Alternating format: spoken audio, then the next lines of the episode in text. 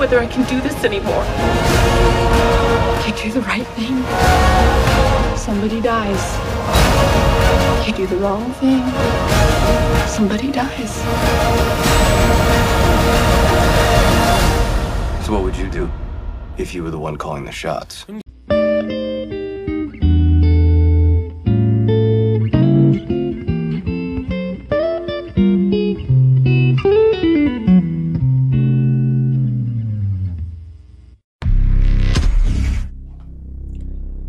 Hey, hey, hey.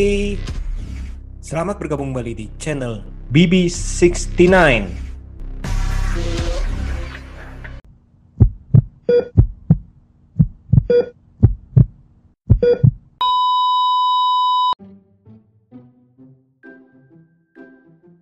Hey, hey, hey. Selamat bergabung kembali di channel BB69. Sobat BB69, pada episode kali ini sudah bergabung bersama saya nih dua teman kongko BB69. Yang pertama adalah Mas Dian, admin dari WV Corner. Apa kabar Mas? Alhamdulillah kabar baik. Sehat-sehat ya Mas. Puji Tuhan, sehat-sehat nih. Bentar lagi kita merayakan hari kemenangan ya. Amin, amin. Insya Allah. Lusa nih. Hmm. Nah, yang berikutnya adalah admin dari Sini Aja Channel, Bre Alfian. Apa kabar, Bre? Baik, eh, selamat malam. Alhamdulillah baik kabarnya. Sehat ya. Alhamdulillah sehat. Nah, Mas gimana? Sehat juga? puji Tuhan sehat. Harus sehat selalu nih. Apalagi udah tadi itu yang kita akan merayakan Idul Fitri ya. Ya, eh, bener banget. Harus tetap jaga kesehatan nih. Pastinya. Nah, pada kesempatan kali ini nih kita mau bincang-bincang sebuah serial superhero baru yang baru aja ditayangkan di Netflix. Dan yang seperti kita tahu, memang ada beberapa pada beberapa tahun ini nih kayaknya ini sepertinya banyak sekali film-film atau bahkan serial-serial superhero yang dirilis nih baik dari diangkat dari komik yang sudah sangat kita kenal atau ada beberapa yang belum familiar sama sekali dan bahkan uh, beberapa film atau serial ini diangkat dari benar-benar ide yang baru nih. Nah, kali ini kita akan membicarakan mengenai serial yang diangkat dari buku komik karya Mark Miller dan Frank Quitely ya dan dibintangi oleh Josh Duhamel, Ben Daniels, Leslie Bibb, Ian Quinian dan lain-lain nih. Nah, Mark Miller sendiri ini sudah dikenal dengan karya-karyanya seperti Kick-Ass, Kingsman, The Secret Service, Wanted, Civil War, dan banyak karya lainnya yang benar-benar fenomenal. Serial ini sendiri sebenarnya ini uh, cukup singkat, di mana season pertamanya berjumlah hanya 8 episode, dan untuk season keduanya masih belum ada kabar pastinya, karena mungkin uh, harus melihat uh, reaksi dari season pertamanya nih. Feedback, ya. Yang konon nih, konon akan direncanakannya itu uh, paling cepat itu adalah pertengahan 2022 atau 2023 nih kalau memang jadi jadi dibikin season 2-nya. Dan apalagi kalau bukan Jupiter's Legacy. Nah, sekarang nih yang saya ingin tanyakan nih pertama ke Mas Dian dulu kali ya, Mas Dian ya. Oke. Apa sih nih yang kalian harapkan sewaktu pertama kali diumumkan bahwa ini ada serial baru nih atau istilahnya muncul foto-foto atau pengumuman pemainnya nih dari Jupiter Legacy nih. Gimana? Oke. Untuk serial ini sih jatuhnya saya kembali eh, saya pernah memakai istilah nungguin nggak nungguin gitu. Jadi eh, satu hal waktu pas ini diumumkan saya cukup notice gitu. Ada satu serial baru bertema superhero dari Netflix gitu. Eh, yang di mana saya tidak terlalu antusias sih karena ketika melihat trailernya pun banyak komentar yang mengatakan jangan pasang ekspektasi tinggi gitu kayaknya untuk serial ini.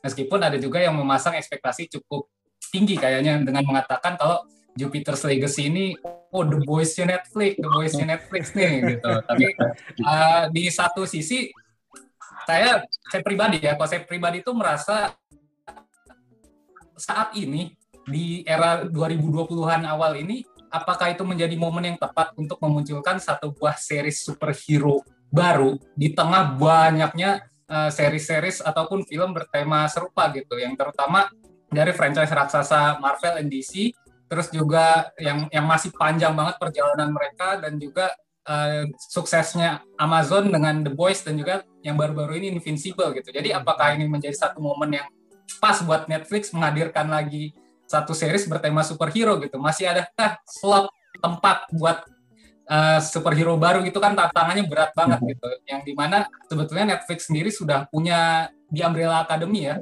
yang cukup sukses tapi ini kita akan melihat satu buah uh, series bertema superhero yang uh, masih kita tanda tanya nih karena sepertinya ini kan jatuhnya seperti Invincible nih salah satu uh, cerita superhero yang tidak terlalu banyak orang komiknya mungkin bandingkan dengan raksasa seperti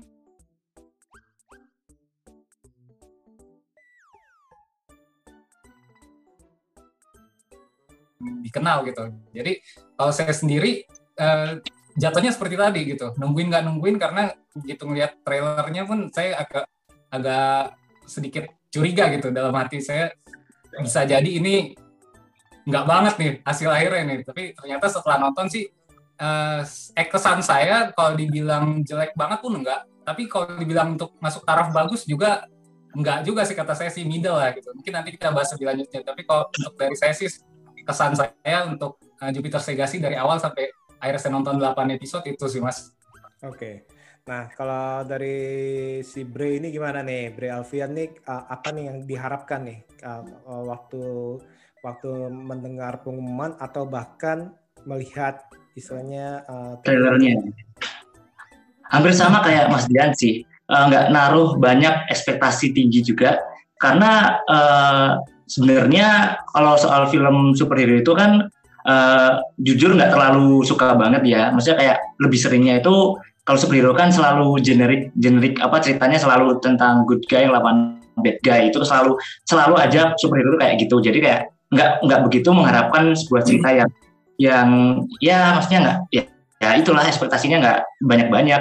Jadi pas uh, apa namanya uh, terus uh, apa setuju juga sih kalau memang banyak jadi pada yang bilang kalau bandinginnya sama The Boys sama Invisible dan ini dari Netflix tuh kayak uh mau ngalahin dari Amazon gitu loh kan tapi apa ya uh, sebenarnya untuk uh, Jupiter Legacy ini uh, momennya memang kurang tepat sih. Uh, kata Mas Dia kan apakah ini momennya tepat di antara sekian banyak film superhero yang ditampilin gitu kan di tahun ini?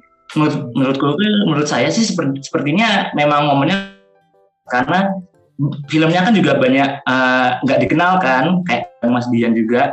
Dan yang terkenal kan masih sama DC jadi dia ngeluarin saat ini pun jadinya orang nggak terlalu intriguing untuk nonton ke situ untuk nonton seriesnya juga. Dan dari banyak uh, apa banyak yang bilang kayak oh ini saingan The Boys nih. Dan akhirnya ketika nonton ya ekspektasinya mungkin ada bermacam-macam. Yaitu nanti bisa kita bahas nantilah lanjut lagi. Tapi ekspektasinya sebenarnya nggak begitu tinggi juga sih dan kayak nggak banyak sebenarnya. Jadi kayak pas nonton pun juga nikmatin seadanya aja gitu gitu sih kayaknya sih kalau saya pribadi sih uh, dalam arti misalkan kalau saya pribadi uh, di saat ter, diumumkan akan dibuat uh, film ini, jujur kan saya kan juga nggak familiar nih. Tapi justru itu yang menarik buat saya sih. Dalam arti saya ini tipe orang yang mengharapkan justru timbulnya, munculnya atau diangkatnya film-film superhero dari komik-komik yang yang dulu itu belum pernah atau tidak familiar nih buat kita nih Kayak hmm. ya waktu itu kita udah sempat ngomong sama Mas Dian nih, seperti contohnya uh, Guardian of the Galaxy. Yeah. Dulu siapa sih yang tahu sih istilahnya? Atau Iron Man dulu itu dikala X-Men-nya lagi lagi tenar-tenarnya atau Spider-Man lagi tenar-tenarnya, Iron Man lagi istilahnya agak turun, terus Captain America agak turun. Nah, itu tapi diangkat.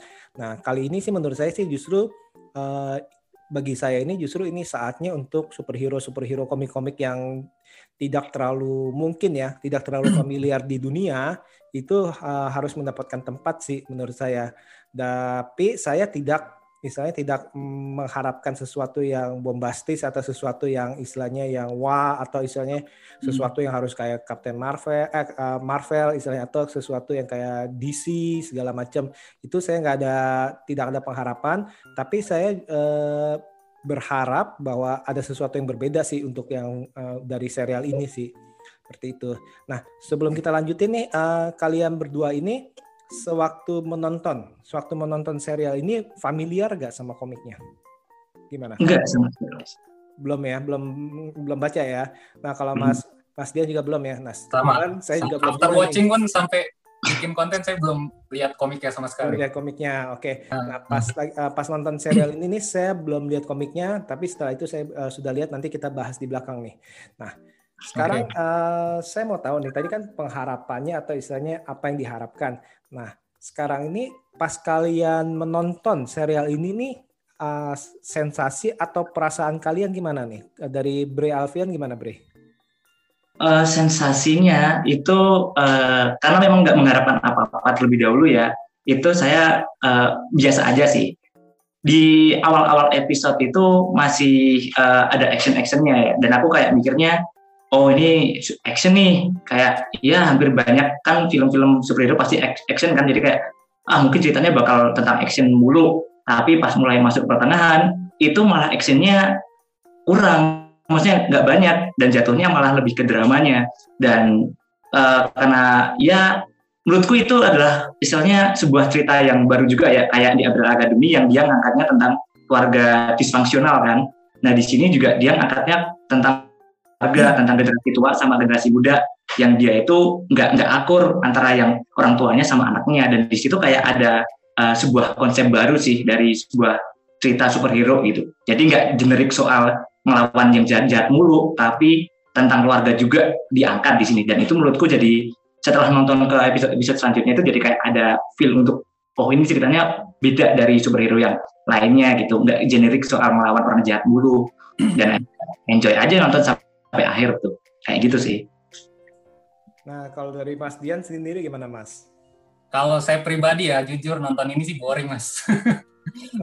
Dan Kenapa, uh, jujur uh, cukup membosankan bagi saya terutama di episode-episode awal gitu karena uh, pace-nya lambat. Ini jelas pace-nya lambat banget sih menurut saya untuk sebuah hmm. series yang bertemakan superhero karena emang dia lebih mengedepankan dramanya yang sangat kental gitu. Tapi yang membuat saya boring itu lebih kepada uh, narasi baik, baik alur maupun plotnya ini tidak jelas gitu. Awalnya tuh mau dibawa ke mana sih sebetulnya ceritanya ini gitu. Karena ternyata kita cukup dikejutkan gitu dari episode awal bahwa series ini mengangkat dua timeline yang berbeda dijadikan satu, hmm, betul. tapi benar-benar dengan style yang berbeda yang kayak nyaris nggak ada koneksinya gitu, yang bikin saya bingung gitu. Bahkan yang timeline yang jadul itu yang tahun 1929 itu awalnya cukup lama mengangkat hmm. tema tentang pasar saham yang jatuh, Wall Street yang runtuh, dan itu cukup saya nggak ngerti awalnya itu mau dibawa ke mana sih eh,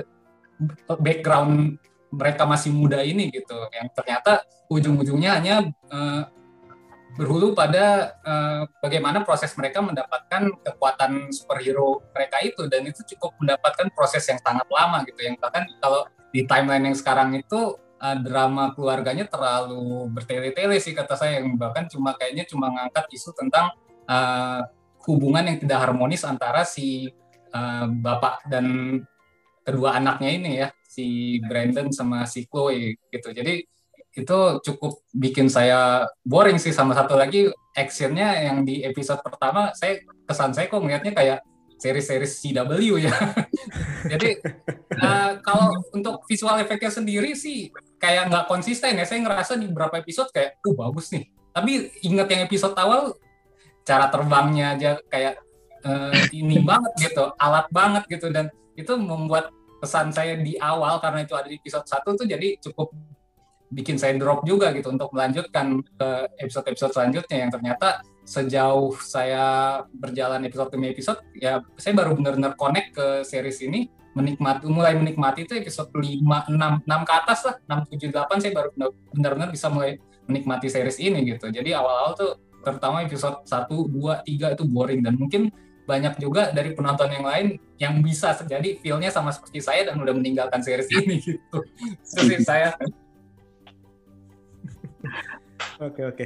Nah ini ini juga banyak dikeluhkan oleh netizen nih dalam arti oh, dibilang iya. bahwa dalam arti nih film nih kok sepertinya lambat terus istilahnya uh, film ini kok kayak drama uh, superhero tapi drama tapi kalau superhero drama keluarga itu mirip kayak Superman and Lois gak sih mas kan juga tentang dua anak juga ya iya sih tapi tapi beda sih apa beda. namanya ya terlalu bertele-tele kalau yang ini.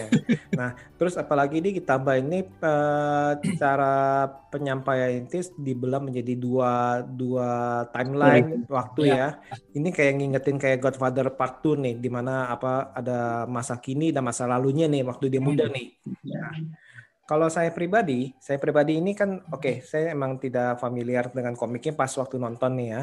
Terus abis itu uh, saya tidak terlalu berharap banyak dan saya tidak terlalu mencari tahu nih. Dalam arti tidak terlalu mencari tahu nih mengenai apa segala macam. Uh, pas nonton ini jujur saya sih enjoy enjoy aja karena saya uh, tahu nih bakalan ke arah mana nih. Sepertinya kalau saya mendapatkan kesan ini bahwa ini nih pasti nih ingin dibangun nih karakter uh, karakter dari para superhero yang tuanya dulu nih jadi supaya melihat nih ya. apa yang membuat mereka ini menjadi sekarang ini nih menjadi istilahnya mengangkat nilai-nilai yang nggak boleh membunuh. Dalam arti ini kan konfliknya paling besar kan sekarang ini adalah bisa gak superhero ini uh, beradaptasi dengan zaman sekarang yang di mana para villain itu semakin ganas dalam arti semakin yeah, istilahnya menghalalkan segala macam boleh membunuh segala macam sedangkan hero ini nih ya akhirnya kan pada berjatuhan tuh karena nggak boleh harus menahan menahan kekuatan mereka. Nggak boleh istilahnya nggak boleh menghukum dengan cara sekasar kasarnya dan itu saya pribadi cukup menikmatinya sih. Dan saya tahu nih ini akan mengarah apa kepada apa nih yang timeline dua timeline ini. Timeline pertama itu jadi sebagai istilahnya gini sebagai mencerminkan bahwa yang apa yang sedang terjadi sekarang dan apa yang dahulu itu dibangun nih dalam arti dibangun bersama-sama nih. Dan ini nih sebenarnya uh, saya semakin suka setelah saya membaca komiknya. Ternyata ini maksudnya toh dalam arti ternyata hmm. supaya uh, ini kan kebetulan habis saya nonton ini saya mencari tahu nih saya uh, baca nih karena penasaran nih. Ternyata dengan dengan saya membaca komiknya saya ngerti bahwa uh, sang penulis naskah atau saya uh, ya sang penulis naskah ingin supaya kita ini uh, mempunyai ikatan batin kepada karakter-karakter uh, tokoh-tokoh utamanya ini nih dalam arti yang yang udah tua-tua nih. Bahkan kepada yang muda-muda kita jatuh cinta istilahnya kepada okay. anak itu si siapa si Brandon. Brandon. Brandon. Kita jatuh cinta tuh. Wah, ini ini benar-benar benar-benar seorang yang istilahnya yang baik hati, yang berusaha untuk menjadi uh, apa panutan atau istilahnya menjadi istilahnya uh, menjadi istilahnya yang bapaknya inginkan atau kita dihadapkan dengan si Chloe aduh nih si Chloe ini ngaco banget nih jadi sebel kita sama Chloe ini tapi kalau kita baca komiknya itu itu malah jadi oh ternyata ini maksudnya tuh nanti. Seperti itu sih kalau kalau yang saya kalau yang saya tangkap sih seperti itu. Jadi ini memang ada maksudnya dan uh, saya sih sangat setuju kalau saya pribadi nih sangat setuju uh, ini dibuat seperti ini. Nah kalau saya nanya sama si Bre Alfian nih kan kemarin juga udah baca Bre ya. Kalau setelah membacanya apakah merubah persepsi gak terhadap uh, serial ini? Atau Enggak juga. Berubah sih, berubah. Karena bener-bener kalau misalkan ya aslinya nggak mau spoiler ya, kalian baca sendiri aja komiknya. Tapi bener-bener di komiknya itu cepet dan ya itu tuh kayak dalam kan ada satu buku itu ada lima chapter seperti itu ya. Hmm. Dan itu tuh bener-bener be, hampir hampir beda banget sama series ini. Dan cuma kayak ngangkat dari buku-buku chapter satunya aja di series ini. Dan itu kayak benar-benar pengenalan karakternya. Setuju banget sih sama uh, BB69 Mas Dewan kalau di sini tuh untuk membangun kita simpati kita sama karakter karakternya karena memang nanti kalau misalkan lanjut season 2 itu bakal gila kalau ngikutin uh, komiknya. Itu bener-bener aku yang udah baca itu jadi kayak oh my god ternyata kayak gini. Yang dimaksudkan season 1 kenapa kok lambat kayak gini tuh? Karena mau dibangun untuk season 2-nya yang nanti mungkin bisa jadi bakal gila kayak komiknya. Kalau yang belum baca sih pasti kayak kok kayak gini? Dan kenapa kok lama? Kayak Mas Dian tadi kok kok terlalu banyak bertele-tele jadi jatuhnya boring dan mungkin bagi yang nggak suka film drama superhero di, di episode 1, 2, 3 bakal ninggalin. Tapi ya sebenarnya memang harus sabar dulu sih biar apa istilahnya uh, masih tetap tetap enjoy untuk ditonton sebenarnya. Kalau yang suka drama itu karena biar kita simpati ke karakter-karakternya dan untuk dua timeline nih untuk dua timelinenya tuh memang dibandingin sama yang present day itu lebih menarik ke yang flashback tahun 1929 karena memang benar-benar di situ tuh bikin membangun uh, apa kita lihat masa lalunya para orang tua ini bagaimana dia dari kehilangan orang tuanya kan si Samson ini Sheldon Samson kehilangan orang tuanya sampai dia dapat kekuatan sama keluarga yang lain sama istrinya sama teman-temannya itu benar-benar dibikin kayak gitu dan itu tuh benar-benar memang dibikin untuk season 2-nya nanti. Jadi ini kayak benar-benar season 1 itu untuk introduction-nya aja sih. Setelah gue baca komiknya, itu benar-benar season 1 itu untuk pengenalan aja. Beneran. Nah ini kemarin kan saya bilang, udah bre cepetan baca tuh pasti nanti ngerubah deh uh, pemikirannya ternyata bener ya nah berubah. Uh, karena memang karena memang beneran gokil sih kalau misalkan yang udah baca komiknya beneran gokil nggak nyangka bakal kayak gitu nggak nyangka banget. Nah, Mas dia nanti penasaran nih. Jadi gini, uh, mungkin kalau beberapa orang ini membandingkan ini seperti istilahnya kisahnya ini seperti kalau kalau orang bilang seperti The Boy, seperti Invisible karena mereka mengharapkan seperti gore-nya nih. Karena di komiknya memang ke depannya itu bakalan gila-gilaan sih. Tapi kalau hmm. saya pribadi kan untung awalnya itu saya nggak nggak nggak dengar-dengar kabar soal itu sih.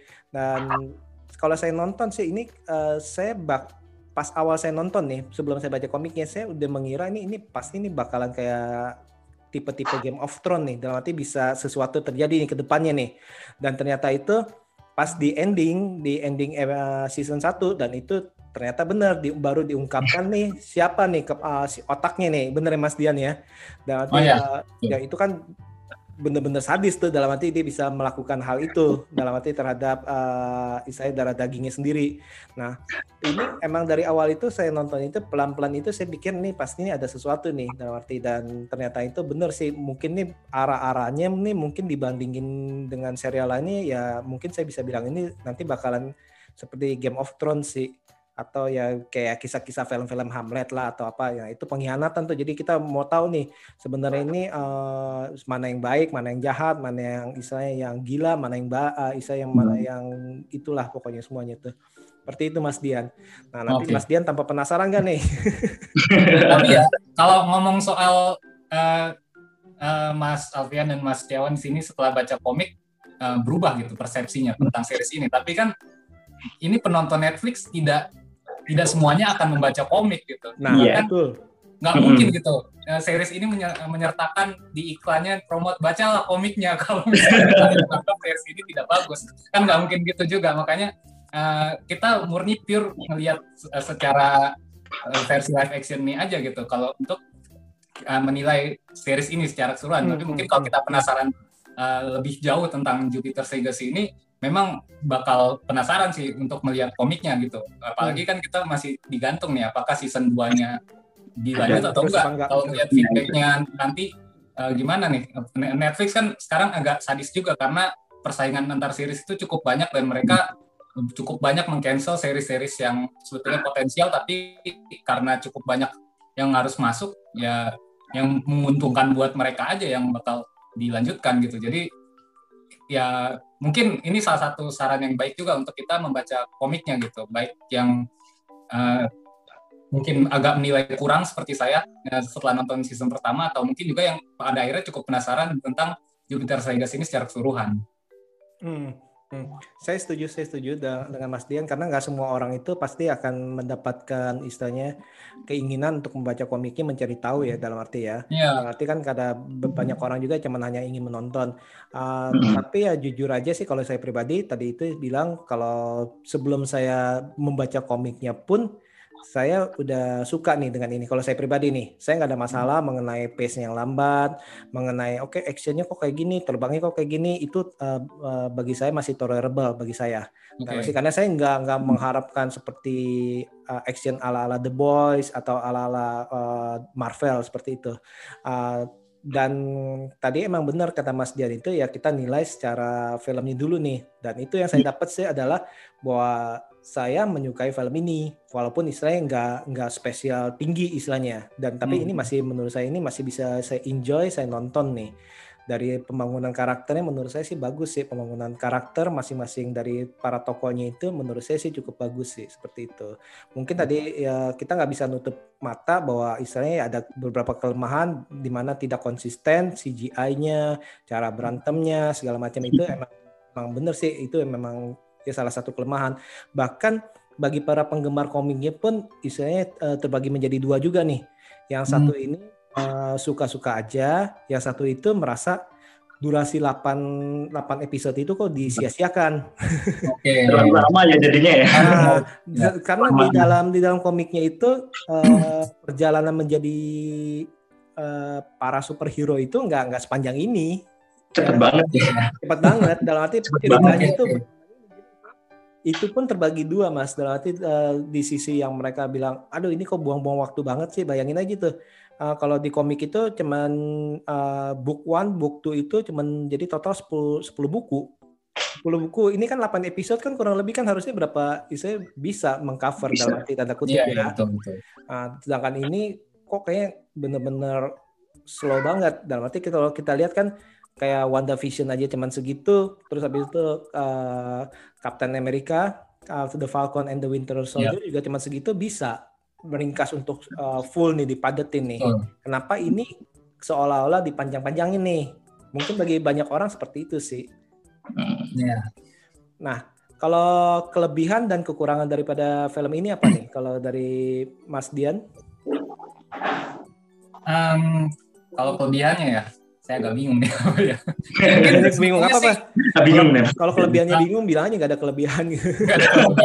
Nggak, kalau saya sih masih cukup mengapresiasi effort dari eh, tim produksi Netflix ya untuk membuat series ini karena ka- meskipun tidak konsisten gitu secara visualnya tapi ada beberapa parts yang saya merasa ini cukup mahal nih CGI-nya gitu. Jadi beberapa hal gitu saya cukup bisa menikmati gitu baik dari actionnya terus juga eh, distinct design production-nya yang di era tahun 20-an tuh terutama cukup mengingatkan saya akan series Peaky Blinders sih style berpakaiannya saya cukup suka tuh yang vintage vintage gitu yang jadi uh, saya lebih ke situ sih. Kalau untuk narasi ceritanya kan saya uh, seperti saya bilang saya kurang menikmati gitu karena pace-nya terlalu lambat dan bertele-tele gitu. Jadi itu udah termasuk dari poin kekurangan bagi saya sih yang di samping juga kalau tadi Mas Teon bilang uh, twistnya itu cukup bisa berpengaruh ke depannya. Tapi untuk saya pribadi twistnya itu saya merasa ini kayak apa ya twist yang nggak perlu gitu. Karena saya nggak baca komiknya ya. Karena Ah. saya nggak baca komiknya. Saya merasa misalnya tokoh yang ternyata antagonisnya itu pure si George itu nggak masalah tetap bagus gitu. Tapi twistnya ini terkesan dipaksakan ada di episode terakhir. Yang semuanya baru dijelasin di episode terakhir itu yang di mana kita nggak ada clue-cluenya itu kalau si Walt ini ternyata seorang impostor.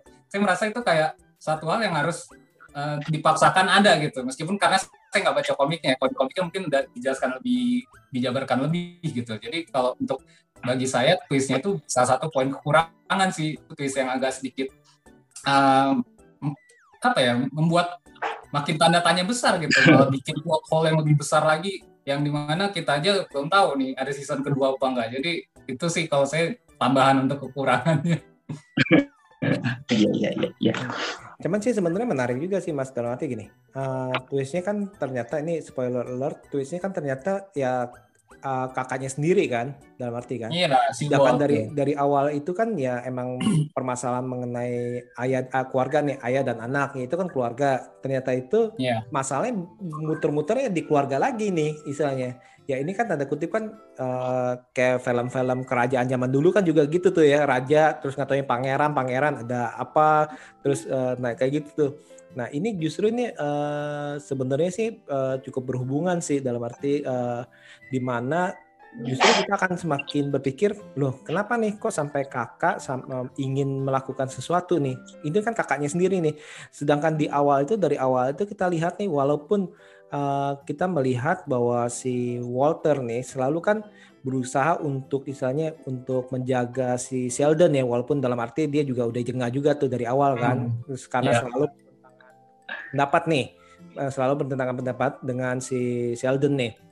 Nah, di sini kan justru eh, perlahan-lahan nih kita awalnya itu diperlihatkan bahwa ini kakak beradik nih bersama-sama menjelajahi sampai Isa sampai Isa uh, ke negeri entah berantah melewati badai segala macam. Hmm. tapi kok di masa kini kok dia jadi gini nih? Nah itu kalau kalau bagi saya ini justru itu uh, yang menarik nih. Ini kita ngomongin ini uh, sebelum baca komik nih justru saya uh, berpikir ya. oh, sebenarnya apa nih yang terjadi nih nah tapi tadi itu uh, ujung-ujungnya adalah bagi banyak orang itu ngapain buang-buang waktu 8 episode istilahnya gitu kan seperti itu. Iya. Nah kalau dari hmm. Mas Bre gimana Bre? Mas Alfian?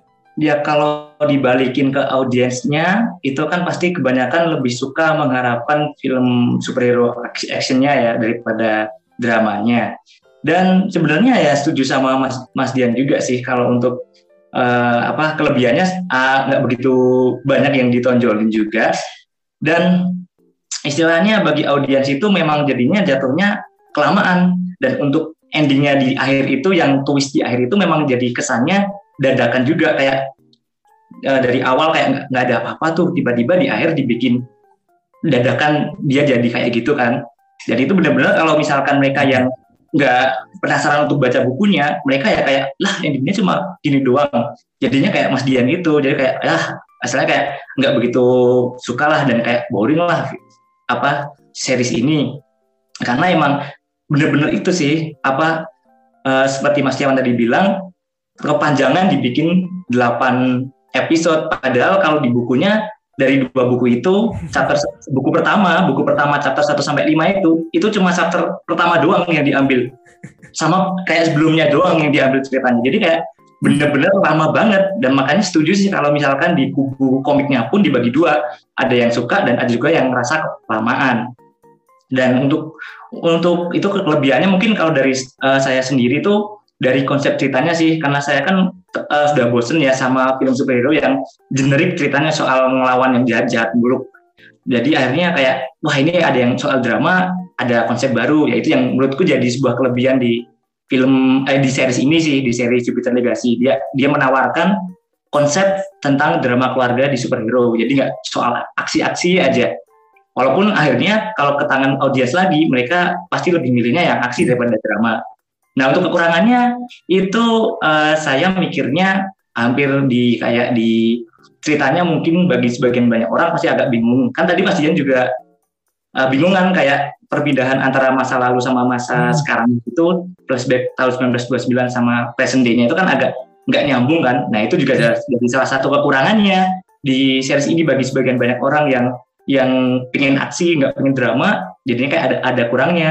Narasinya yang dibangun juga uh, sedikit kurang rapi mungkin. Terus sama uh, kostumnya kostumnya yang agak kalau saya pribadi kostumnya agak agak ya agak kok kayak gitu ya. Maksudnya warna-warni maksudnya nggak sekeren-keren kayak Iron Man. Misalkan keren kan tuh kayak gitu.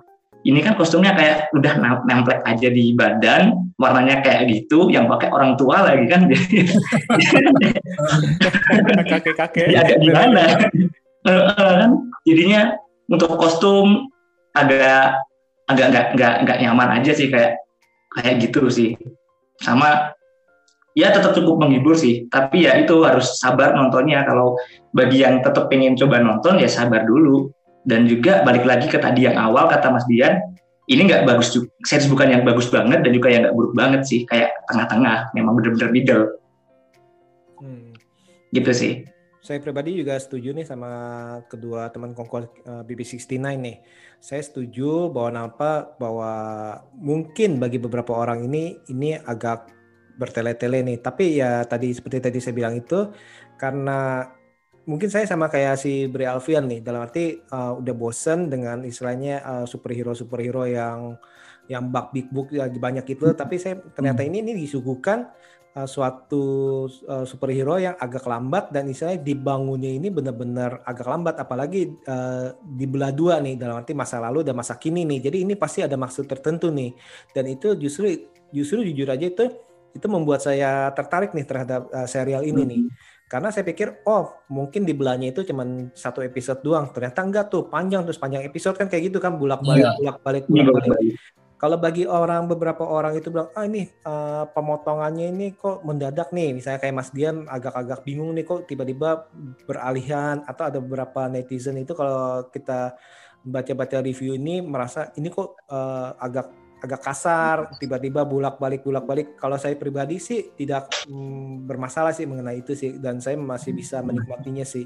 Cuma yang tadi itu uh, mungkin uh, bagi beberapa orang itu alangkah baiknya itu di press istilahnya. Dalam arti kan sekarang kan waktu berharga nih dalam arti ini. Kenapa? Apalagi kan kejar-kejaran uh, season 2 apakah akan dilanjutkan apa enggak itu kan beresiko tinggi dalam arti ya.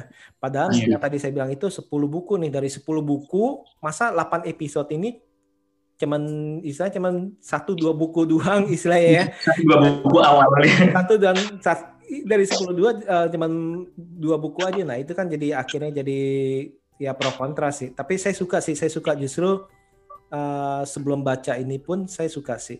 Nah sekarang saya mau nanya dari toko-toko yang ada ada gak yang menurut kalian ini yang kalian jatuh cinta? Dari Bre Alfian gimana Bre? Kalau sebelum baca komik itu sebenarnya itu nggak begitu banyak yang dicintai sebenarnya jadi kayak nggak nggak ada yang benar-benar jadi ngesip ke salah satu uh, superhero nya sih. Tapi setelah baca buku uh, sebenarnya kayak kan pandangannya sebelum baca komiknya kan bakal si Sheldonnya si orang tuanya nih pas baca komik. Nah sekarang oh. ini coba sebelum uh, kita bilang jangan se uh, sebelum baca komik deh. Jadi pas benar-benar pure pas baru nonton film ini. Ya begitu ya mas ya nggak nggak banyak sih. Iya. nggak ada sih. Kayaknya nggak nggak terlalu ngasih banyak. Kayak nggak nggak maksudnya kayak aku lebih menyeluruh gitu ke semua karakter sih. Nggak ada yang favorit banget. Nggak ada yang favorit. Atau ada yang gimana sih. Saya ini ngapain sih karakter ada nih mendingan dibuang aja. Uh, mungkin mungkin kayak si Chloe ya kayak dia tuh ngapain sih itu di jatah screen time-nya screen time-nya juga dikit gitu dan kalau memang bagi orang yang uh, audiens yang awam nonton kayak ini buat apa? Karena kebanyakan kan screen time-nya anak-anak uh, superhero-nya kan kayak dikit banget tuh. Kayak dikembanginnya dikit. Hmm. yang lebih banyak dikembangin itu malah screen time-nya yang orang tuanya. Betul. Jadi ini kayak nah mereka buat apa nih kayak pengembangan karakter untuk mereka ber, apa anak-anak ini jadi kayak orang diangkat. Gitu sih. Nah, itu yang yang yang yang saya dapatkan uh, bahwa mungkin nih season 1 buat orang tuanya nih. Nanti season 2-nya itu namanya kan legacy. Season 2-nya baru oh, iya. baru istilahnya dimunculin nih. Ini kenapa uh, dari awal ini saya berpikir ini wah ini ya udah ini mungkin nih saatnya nih season 1 ini diberesin orang tuanya ini gimana hubungan mereka uh, baiknya gimana permulaan perkumpulan tanda tanda kutip ini terhimpunnya perkumpulan mereka itu seperti apa karena kalau secara logika kalau kita ngomong uh, berdasarkan komik cuman dikenal gitu kita juga istilahnya ya udah lewat aja. Tapi dengan kayak gini nih justru uh, saya berpikir oh ya udah ini kalau gitu nih saatnya orang tua nanti nih di season berikutnya dengan uh, puncaknya seperti itu ya ini saatnya nih anak yang muda-muda nih kayaknya ke depannya nih seperti itu sih. Itu kalau kalau kalau menurut saya sih kalau dari sudut pandang uh, Mas uh, Alfian kan seperti itu, tapi kalau seperti hmm. yang menurut pandangan saya seperti yang tadi barusan saya ngomong sih, hmm. itu. Nah, kalau Mas Dian gimana Mas Dian? Ada yang jatuh cinta atau istilahnya ada atau yang sebaliknya, ah ini ngapain nih kayak si Chloe ngapain uh, ada nih? Sejujurnya sih uh, karakter di sini apa ya penokohannya tuh sangat lemah gitu. Karakterisasinya bagi saya sangat lemah karena mirip-mirip gitu semuanya tuh. Flat flat aja gitu. Nggak ada yang nothing spesial lah. Pokoknya nothing spesial bagi saya untuk uh, Jupiter's Legacy ini digambarkan di versi live actionnya nah karena baik tokoh utamanya gitu maupun tokoh antagonisnya kata saya sih ya tidak ada yang spesial gitu. Tapi kalau disuruh memilih satu yang agak mendingan bagi saya justru saya kebalikan dari Mas Alfian. Saya milih Chloe aja kalau untuk dari uh, yang cukup menarik menyita perhatian saya gitu.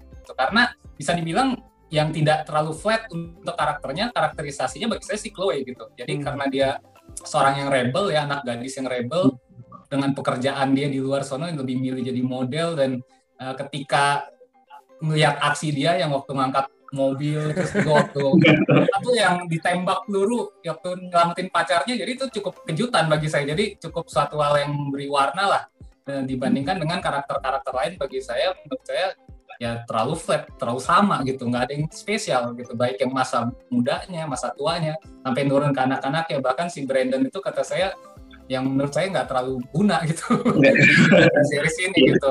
Karena harusnya kan dia yang meneruskan legacy sebagai utopian, tapi Hmm. ya, karakterisasinya sangat lemah menurut saya. Jadi kalau di antara dua itu ya Brandon sama Chloe, dua ini saya merasa si Brandon ini yang kurang apa ya, sangat lemah lah di season pertama. Justru Chloe Hmm. ini lebih keluar menurut saya. Iya, iya. Ya pas nonton ini Brandon sama Chloe ini mengingatkan saya tadi itu saya ngomong itu kayak Superman and Lois sih dalam arti wah ini dua iya, iya. juga nih bener gak Mas Dian ya kemarin kita bahas betul ya betul.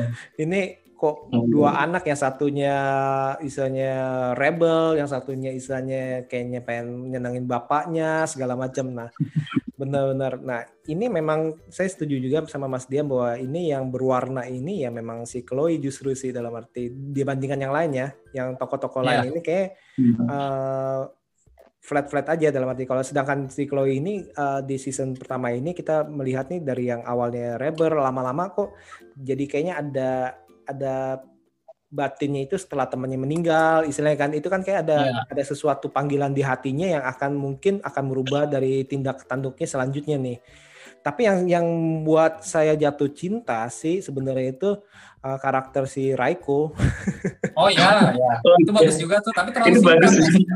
Aduh, itu badass banget. Tapi ya Iya, iya. ampun, Ditampilin di akhir, Mbak. Tampilin di akhir badass. Penam, ah, ini ah, ak- aktrisnya pun membawakannya itu benar-benar auranya itu keluar gitu, keluar iya. banget. Setuju saya. Setuju saya. Setuju, setuju.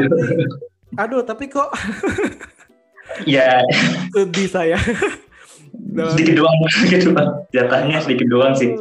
Tapi itu jujur uh, si yang dari dibandingkan justru itu nih dibandingkan semua karakter yang ada nih yang yang panjang sepanjang uh, season pertama justru kemunculan s- dengan sedikit si Raiku uh, si Raiku ini itu membuat saya jatuh hati ke dia nih, wah gila nih orang nih badass banget nih. Walaupun tanda kutip ini kesannya mata duitan segala macam tapi dia ini pen, uh, dalam arti keahlian dalam telekinetisnya istilahnya masuk ke dalam uh, pikiran orang ya tapi dia juga bisa bela dirinya itu juga jago. Dalam arti Ya. jadi ini Ya, benar-benar perfect nih Hmm. dalam arti perfect combination istilahnya. Nah itu sih kalau saya pribadi ini kalau untuk uh, yang berkesan itu si Raiku sih seperti itu. Nah sekarang ini kalau adegan yang memorable ada gak? Eh, dari saya dulu ya, nggak apa-apa ya. Gak apa-apa. Ya, yang memorable ya pasti si Saiko itu tadi sih. Satu, si Saiko kan bener-bener kayak dia jadi keingetan actionnya dia juga yang paling menurutku paling bagus sih actionnya Raiko kan pas di Jepang itu kan Hmm, hmm. itu sih paling bagus. Tapi eh, kalau saya personal ada salah satu yang karena aku suka sama flashbacknya nih itu ketika ada ketika si Sheldon ini ketemu sama Grace. Jadi kan di di awal kan kita udah tahu tuh kalau si suaminya eh, Utopian itu si Lady Liberty dan itu tuh namanya kan Grace. Sedangkan pas di flashbacknya itu Grace tuh ternyata jurnalis. Nah itu jadi kayak Namanya. Eh, lo kok dia jurnalis kok nggak kok dia nikahnya gimana itu yang jadi jadi penasaran kan sepanjang series itu kayak dia ketemunya kayak gimana dan momen ketika mereka bertemu itu kayak wah itu keren sih kayak mereka istilahnya penulisan cerita ke sananya eh, memorable sih bagi aku sih. Kayak mereka ketemu terus di kapal itu juga keren sih. Sama pas yang walaupun agak agak agak gampang ditebak ya saat saat di itu di di di pulaunya tuh terus ada tangan-tangan nempel di dinding itu. Oh ya. itu juga keren sih. Kayak menurutku orang bakal ngingetin itunya sih. Kan visualnya juga enak tuh. Keren juga. Jadi itu memorable juga sih. Ada tiga. Oke oke. Kalau Mas Dian gimana Mas Dian? Oh, ya, kayaknya kita bertiga sepakat nih, kita sama-sama suka si Raiko. Jadi Nggak boleh Reiko itu milik saya, Ci. Kalau untuk si memorable ya bagi saya sih salah satu yang berkesan buat saya kehadiran pertama Reiko gitu. Nuansa waktu penggambaran nuansa di Jepang dia menghadapi para gangster-gangster itu keren banget kata saya sih.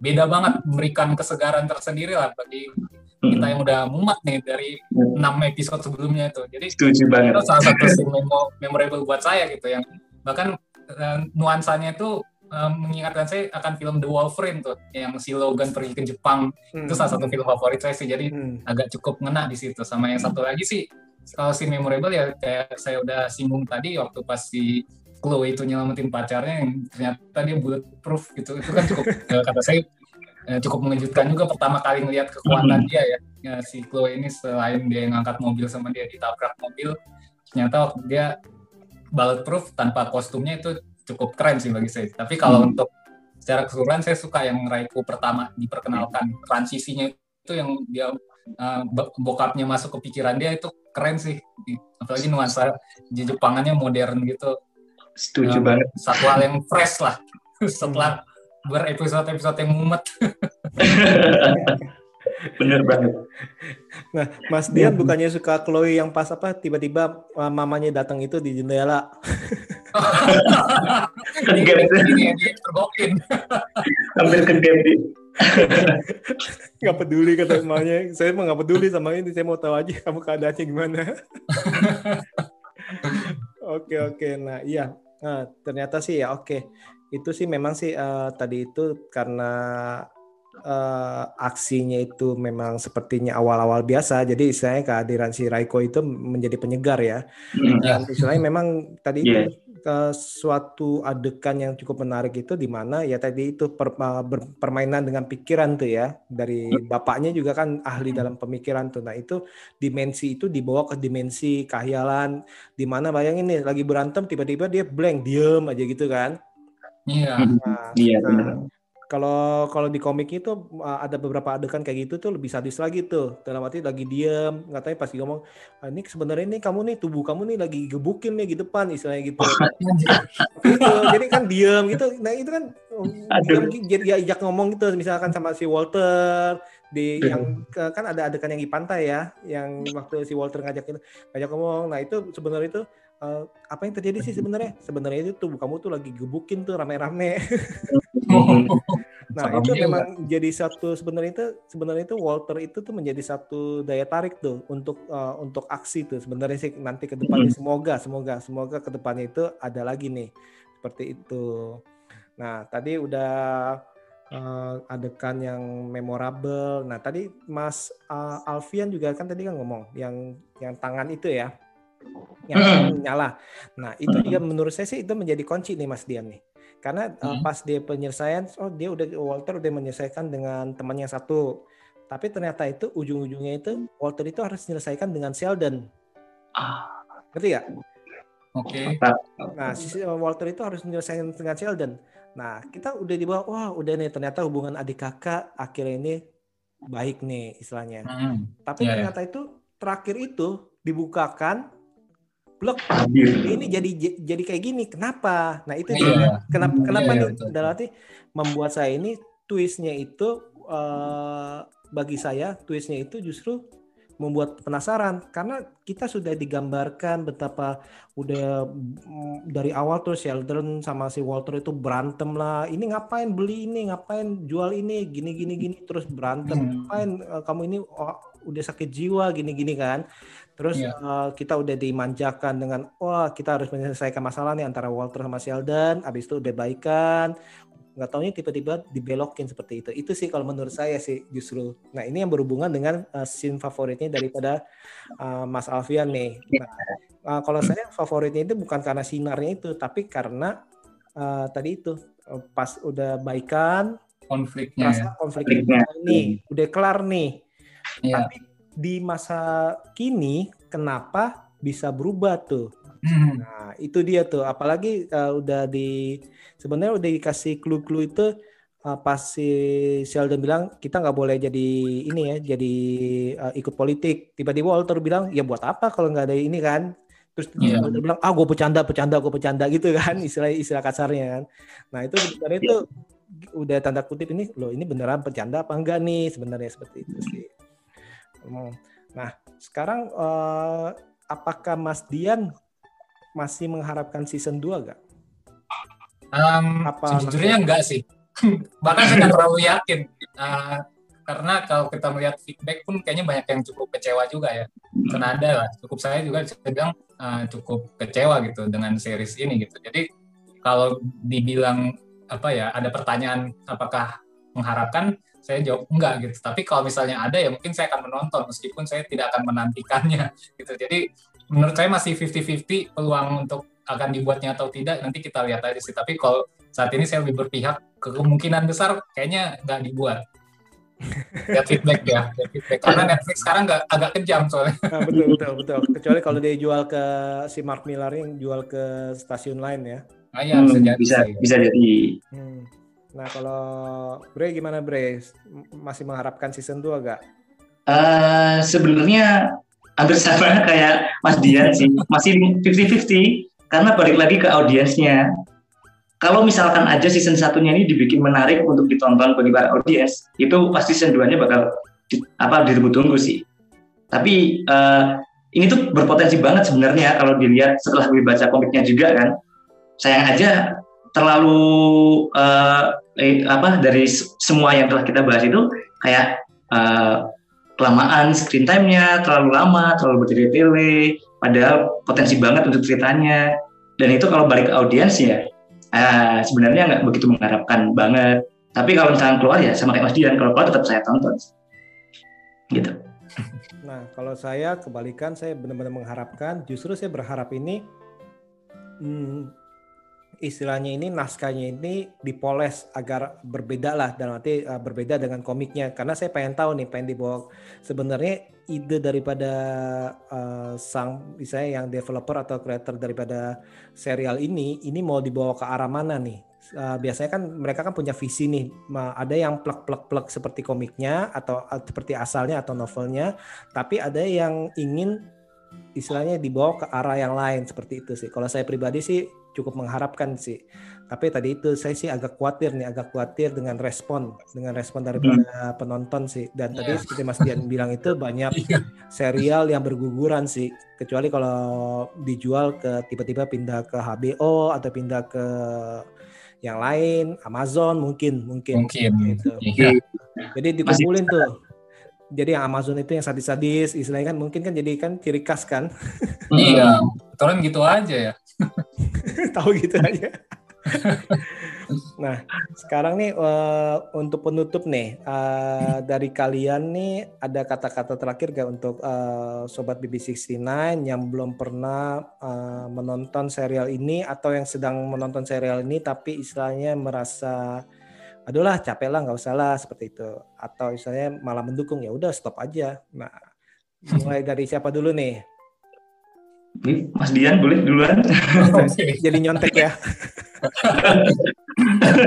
Kalau dari saya Dari- sih, kalau dari saya jujur eh, karena saya termasuk yang apa ya tidak berkesan series ini, eh, justru cenderung forgettable bagi saya. Jadi eh, bagi kalian yang udah merasa bosen di episode-episode awal, nggak ngelanjutin nggak apa-apa. Jadi waktunya bisa dipakai untuk nonton-nonton yang lain gitu. Jadi, eh, kecuali kalau misalnya nanti udah ada pengumuman season 2, bolehlah eh, diselesaikan gitu untuk series ini. Gitu. Jadi kalau misalnya nanti ternyata endingnya di cancel, tidak ada season 2, dan kalian episode awal itu ternyata nggak cocok gitu dan ngerasa boring ya udah skip aja nggak apa-apa jadi waktunya bisa dipakai untuk nonton series yang lain gitu atau coba aja dulu nonton satu episode atau paling maksimal dua episode tapi kalau di dua episode itu ngerasa aduh nggak cocok nih buat gua ya udah skip aja nggak apa-apa gitu bagi saya sih karena ngelihat sangat banyaknya konten sekarang ini di baik di ranah series ataupun film di, secara digital. Jadi eh, bisa dipakai waktunya untuk nonton-nonton yang lain gitu yang sesuai dengan selera kalian. Kalau dari saya sih itu aja. Oke, kalau dari Bre gimana Bre? ya beri kesempatan untuk nonton lah karena sebenarnya konsepnya pun juga baru. Dan bagi yang nggak mau melulu soal superhero aksi ini baru rekomendasiin sih kalau misalkan mengharapkan aksi ya itu boleh ditinggalkan. Tapi kalau bisa sabar dulu aja nontonnya.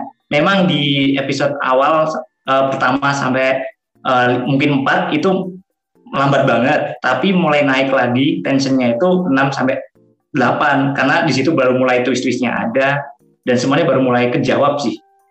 Jadi beri kesempatan aja untuk menonton. Karena sebenarnya jujur aja kalau personal juga eh, enjoy juga sih karena ada yang baru sih konsepnya. Gitu sih. Tapi ya balik lagi ke selera. Semuanya kan balik lagi ke selera. Kalau misalkan udah ngerasa nggak suka di awal ya skip aja. Apalagi yang pengen nyari aksi di sini yang aksi yang kayak yang bombastis itu bakal kayak merasa boring banget.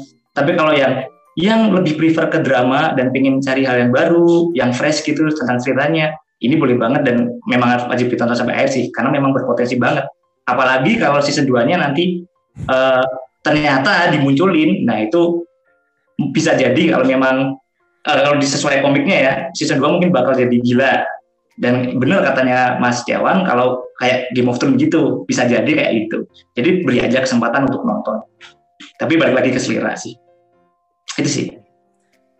Oke, okay, kalau bagi saya nih untuk para pendengar BB69 nih, saya sih berharap nih untuk kalian menonton nih karena ini adalah jenis uh, film superhero yang cukup berbeda dari baik itu dari penampilan ataupun dari alurnya dari segi ceritanya nih. Dan yang terutama ini Kenapa saya minta kalian menonton? Karena nanti ini baru awal aja nih. Dalam arti ini hanya baru fondasi nih.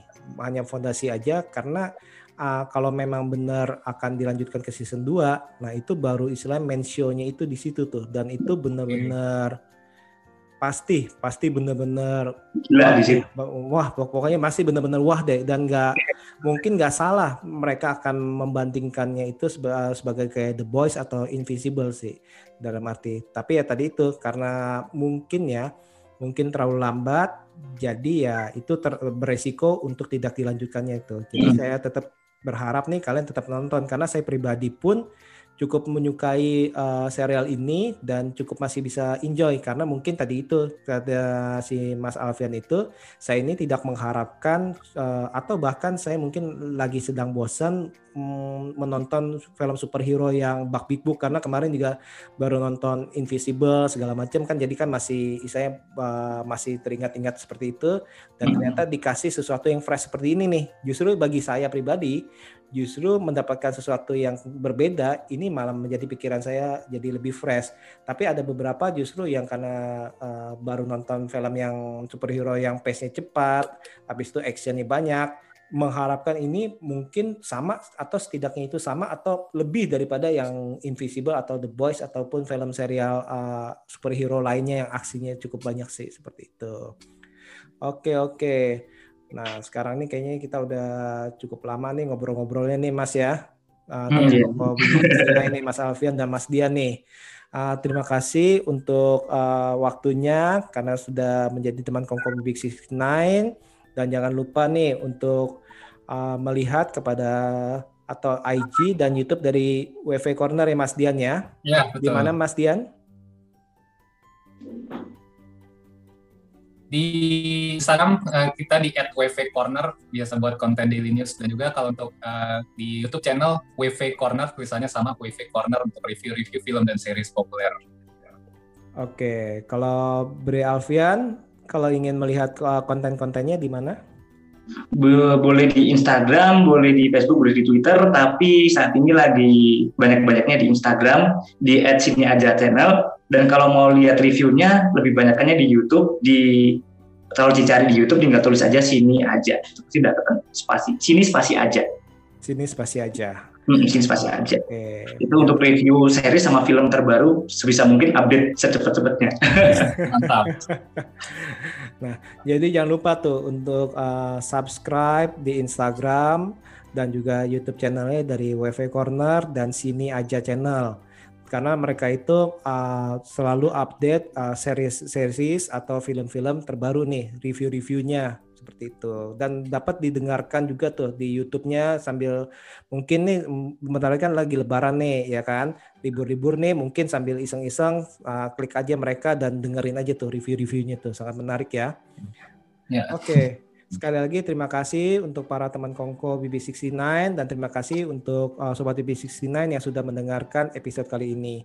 Uh, dan semoga uh, ke depannya kita bisa uh, kolab lagi nih ya untuk uh, Mas Dian ya, dan amin, amin. Bre Alfian ya untuk siap, siap. dengan tema-tema yang berbeda nih. Sekali lagi terima kasih dan see you. You. You.